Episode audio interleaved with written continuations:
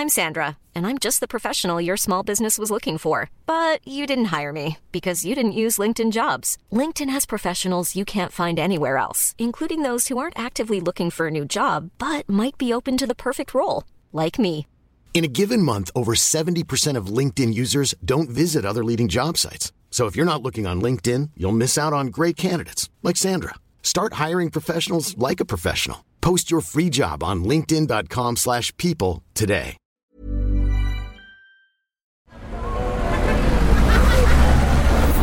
Podcast Network Asia. The following program may have words or content that may trigger fear, panic, or anxiety, especially to the younger audience. Do not proceed if necessary.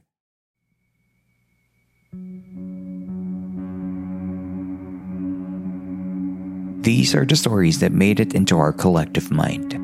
Tales that were first heard of from far flung places and hushed whispers of the night.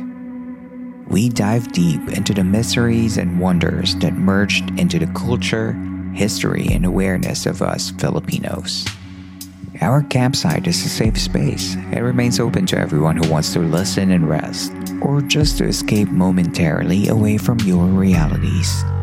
I am the humble camp master, and this is the Philippine Campfire Stories.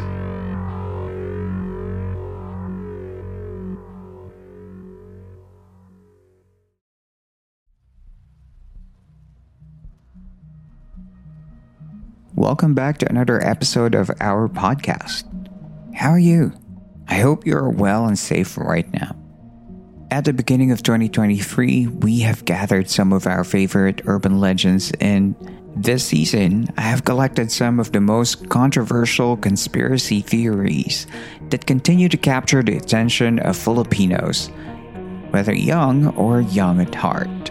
Are you ready to hear them? If yes, welcome to the Conspiracy Theory series of the Philippine Campfire Stories.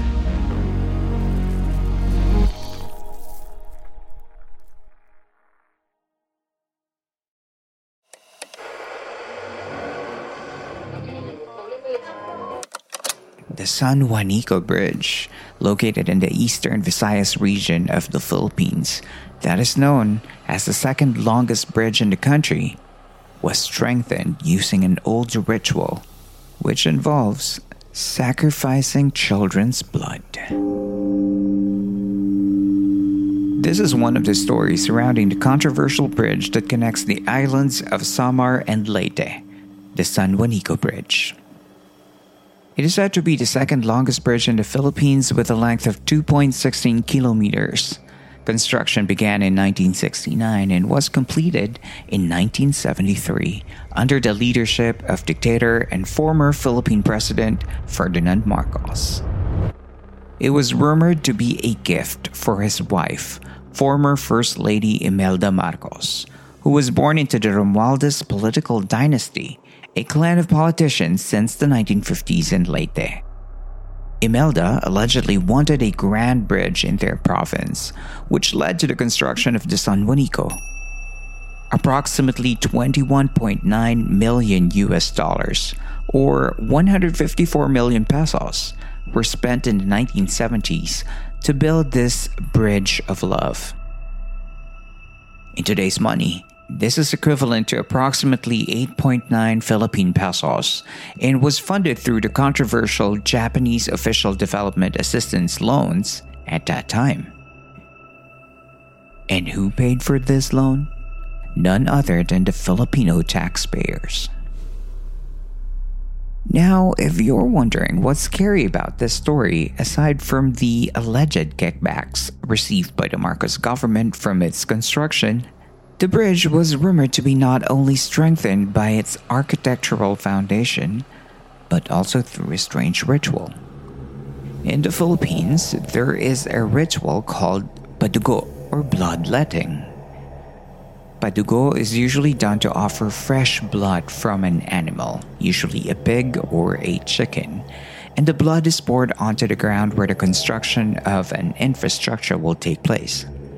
This is done to appease and serve as an offering to the beings and spirits that may be displaced by the construction. This belief is actually practiced by many, especially in the construction industry, even until now.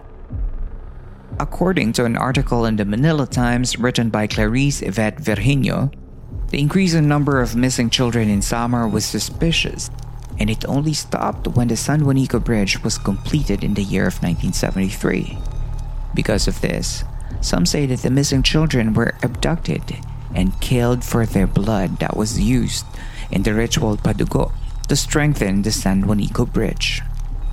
The ritual Padugo is a practice that is not favored by the Catholic Church. According to an interview by Inquirer, Father Jose Francisco Syquia, chief exorcist of the Archdiocese of Manila, Padugo is a way of giving power to the spirits in a place. But since Catholicism doesn't condone believing in elemental spirits, he suggests it is better to have a church blessing instead.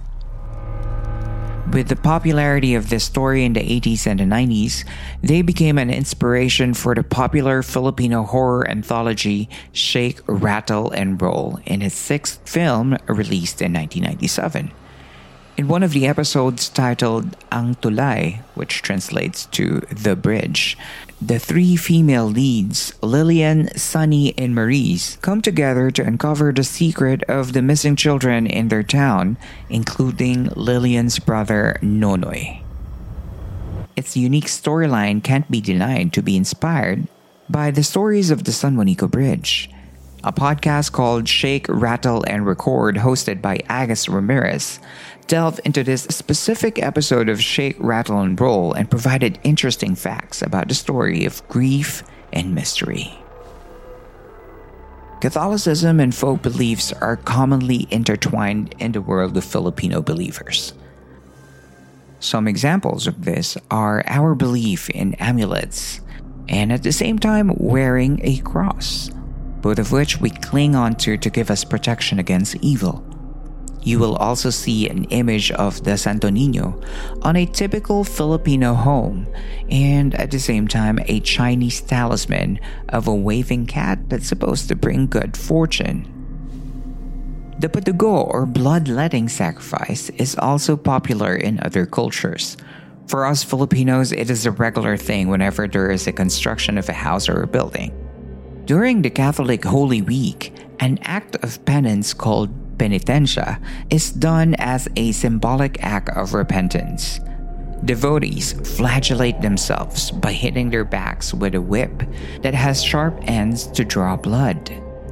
It is said to be a mimicry of the sacrifice of Jesus Christ when he carried the cross before he was crucified.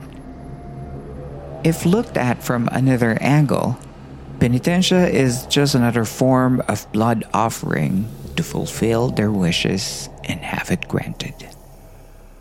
It seems that we Filipinos are fond of blood sacrifices, right? Do you think the blood sacrifice ritual in San Juanico Bridge is true?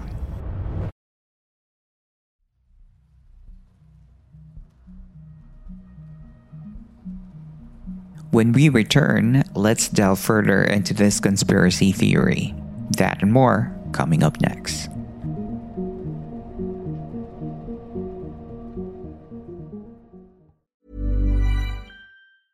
Many of us have those stubborn pounds that seem impossible to lose, no matter how good we eat or how hard we work out. My solution is PlushCare.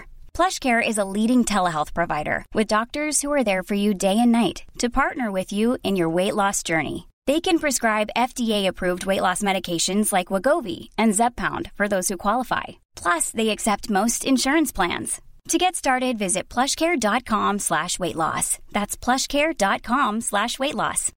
Millions of people have lost weight with personalized plans from Noom. Like Evan, who can't stand salads and still lost 50 pounds. Salads generally for most people are the easy button, right? For me, that wasn't an option. I never really was a salad guy. That's just not who I am. But Noom worked for me. Get your personalized plan today at Noom.com. Real Noom user compensated to provide their story. In four weeks, the typical Noom user can expect to lose one to two pounds per week. Individual results may vary.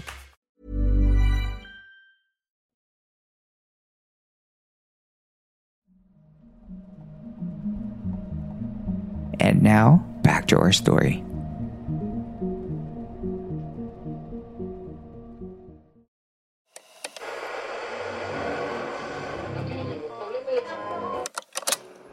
The story of San Juanico sometimes changes. Sometimes you'll hear that not only the blood of the dead was mixed into the foundation of the bridge.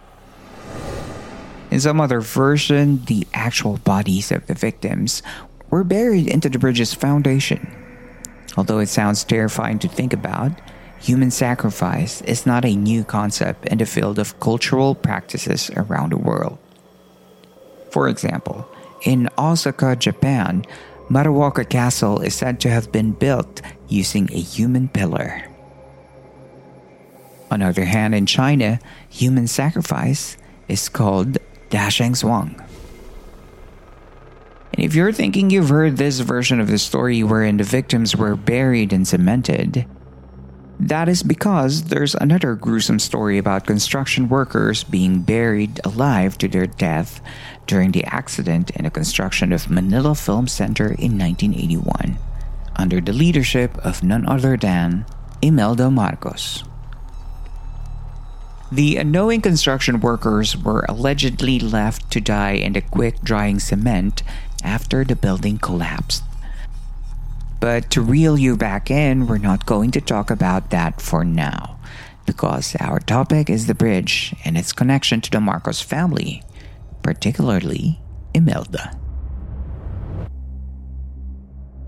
Speaking of Imelda, the former First Lady is known for her trademark outfit of long Filipiniana dress with oversized butterfly sleeves, otherwise known as terno because she wore it to all her social functions during their dictatorship, the association of the terno dress with the former First Lady became deeply rooted, and because of the intense branding, subsequent administration of the Philippine government almost banned wearing it and launched the use of the kimona or the barot saya instead.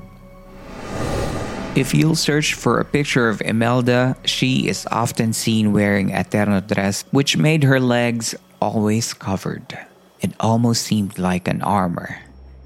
Perhaps this is the reason why another rumor related to the San Juanico Bridge emerged.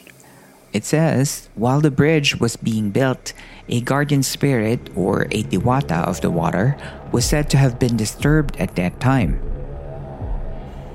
Because of the disturbance, the Diwata got furious and cursed Imelda to grow scales.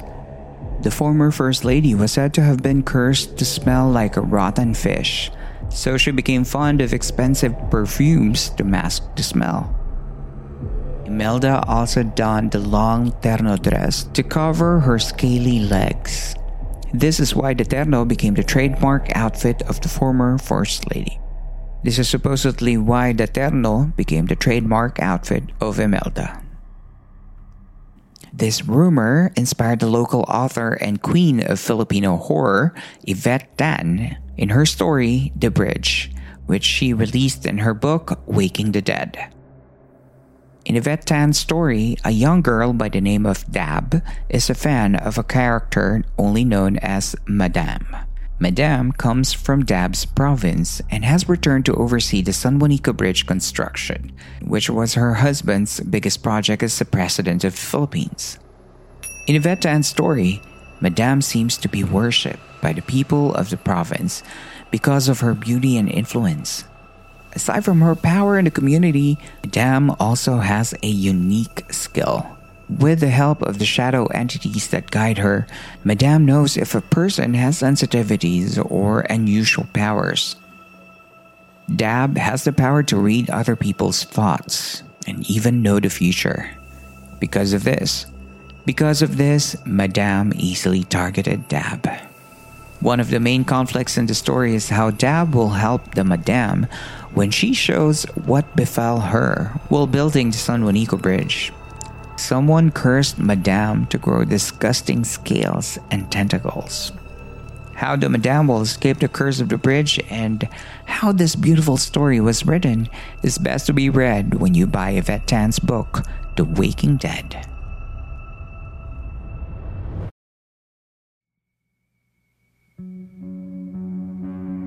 Truth be told, it wasn't really Imelda who had the bridge built. It was led by the government of Ferdinand Marcos, and we were supplied with the materials from Marubeni Construction from Japan. But this bridge is said to be Ferdinand's most luxurious gift to his wife at that time. Now, if you're a politician, should you give gifts to your wife using the public funds?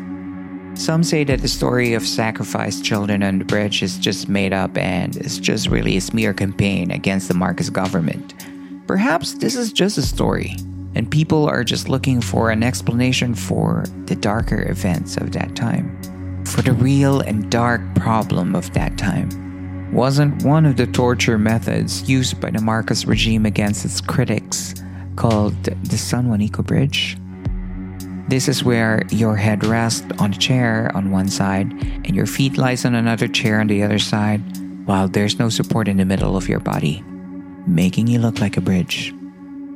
If the numbness and cramps won't get you down, the repeated beatings, punches, and kicks will surely bring you down. Currently, San Juanico Bridge is surrounded by light because of its light and sound show that was inaugurated by now President Bobo Marcos in 2019. Perhaps the darkness of this story about the San Juanico Bridge has already disappeared.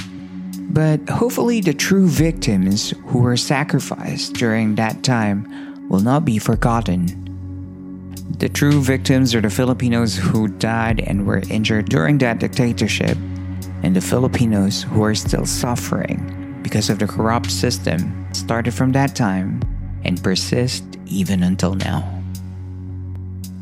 This is where our story ends for tonight. If you like this episode, you can support the show by giving tips via Patreon, Ko-fi, PayPal, or Gcash. All the links will be posted in our episode show notes, and your tips help in creating this show.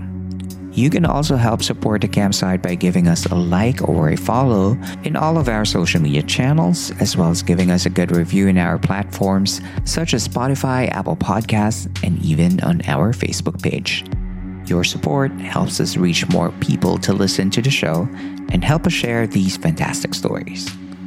Again, thank you very much for listening. I hope to be with you again in the next story. I'm Earl, and this is the Conspiracy Theory series of the Philippine Campfire Stories.